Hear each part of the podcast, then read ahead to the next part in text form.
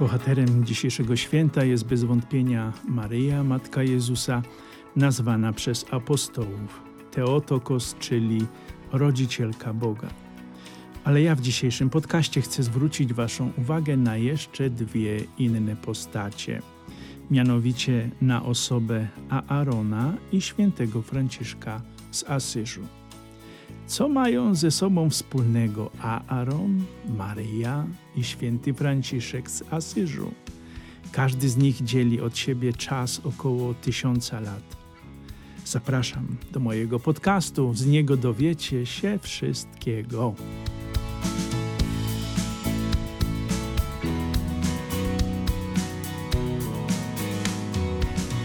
Ja jestem brat Krzysztof, jestem franciszkaninem kapucynem, mieszkam w Innsbrucku. Moimi podcastami pod tytułem Ja mm, próbuję pomóc ludziom zaadoptować się do obecnej sytuacji socjalno-społecznej. Pomaga mi w tym Słowo Boże, które staram się przyłożyć do naszego dnia powszedniego i moje podcasty znajdziecie na stronie kurzok, k, czyli 2k na końcu, kropka, podbin. po angielsku com lub na wszystkich platformach podcastowych wpisując słowa ja mhm. Co sobotę znajdziecie najnowszy podcast z najnowszą garścią nadziei w oczekiwaniu na dzień paruzji. Ja mhm. W roku 431 na soborze w Efezie zaraz po ustanowieniu dogmatu istnienia w Jezusie dwóch natur, czyli boskiej i ludzkiej, ojcowie Kościoła ustanawiają pierwszy dogmat maryjny, który potwierdza, że Maryja była Teotokos, czyli matką wcielonego Boga.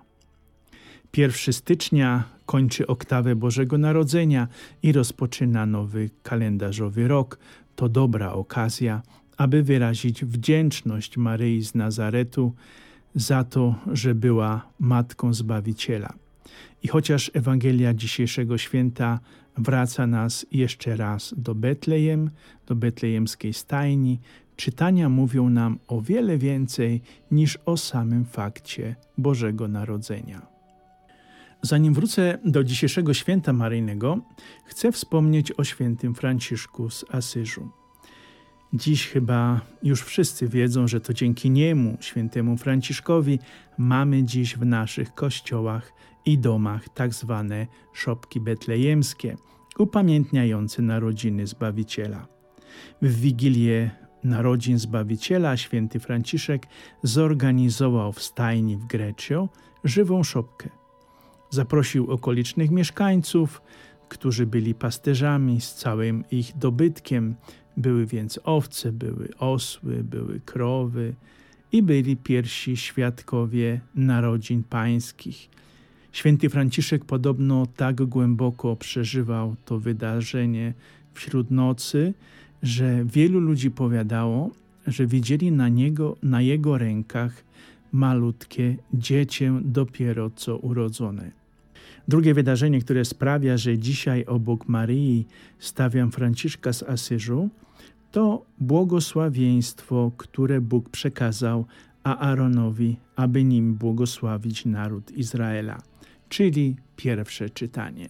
Święty Franciszek podarował towarzyszowi swoich niedoli, czyli tych swoich ostatnich trzech lat cierpień, bólu, przeżyń mistycznych, bratu Leonowi, podarował mu swoje błogosławieństwo, które ręcznie napisał i ręcznie podpisał jego ulubioną literą, literą ta, tau. Kiedy będziecie kiedyś w katedrze świętej Klary w Asyżu, możecie tam zobaczyć to błogosławieństwo i kapki krwi, które spadały z rąk świętego Franciszka, gdyż Franciszek nosił, jak wiemy, przed swoją śmiercią stygmaty męki i śmierci naszego Pana Jezusa Chrystusa. Błogosławieństwo świętego Franciszka dla brata Leona to słowa tego błogosławieństwa Aarona, które Bóg ofiarował narodowi wybranemu, aby Aaron, aby Aaron błogosławił dzieci Izraela. Czy można życzyć komuś coś więcej i lepiej? Zapraszam Was do przestudiowania, do zastanowienia się nad tym tekstem. To chyba jedyny tekst, który wszyscy Franciszkanie na świecie znają na pamięć.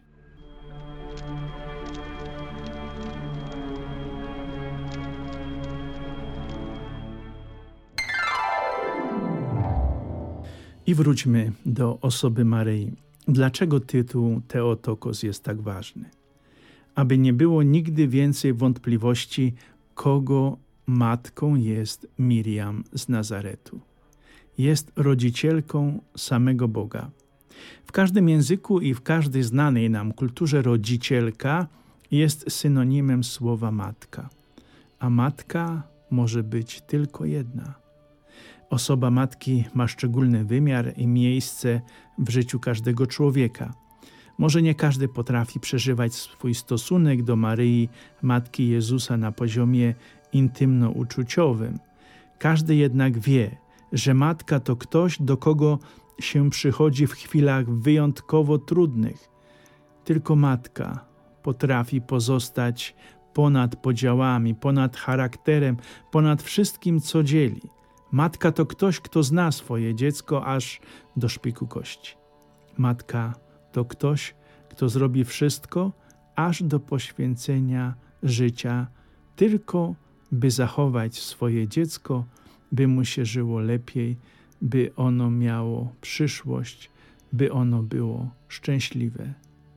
Dlatego w tych czasach, gdzie mamy coraz mniej wpływu na nasze życie, w czasach, kiedy nie znamy oblicza naszego wroga, jesteśmy szczególnie bezsilni, kiedy jesteśmy na granicy wytrzymałości i obłędu, nie wstydzimy się i nie wstydźmy się pójść do matki. Do tej matki właśnie. Matki, która nosi tytuł Teotokos i wcale nie musimy odnosić się do emocji ale do zwykłej z nią rozmowy, do powiedzenia jej o naszej bezsilności. Nie bójmy się i nie wstydźmy się wybrać osobiście do niej, aby się pożalić na czasy i, i bezlitosność życia, która jest w nas. Nie wstydźmy się prosić o wsparcie, o wstawiennictwo, o pomoc. Nawet kiedy jesteś człowiekiem niewierzącym, to wiedz, że jej matczyna miłość ogarnia również i Ciebie, bo Maria jest Matką Zbawiciela. Może jesteś protestantem, muzułmaninem, hindusem lub ateistą. Ona przez to, że jest Matką Boga, jest i Twoją Matką. Masz prawo do niej. Masz prawo do niej się zwracać, prosić, wołać i nikt nie ma prawa Ci tego zabronić. Nie wstydźmy się powiedzieć: Maryjo, Matko Boga Jezusa Chrystusa, wstawiaj się za nami. To miłość Twoja, to wiara Twoja, że Bóg On wszystko lepiej zrobi, to ufność była, to pewność była, że Bóg On Ciebie nie zostawi, On dawa Ci siłę, On dawał Ci słowo, by iść, by dalej iść.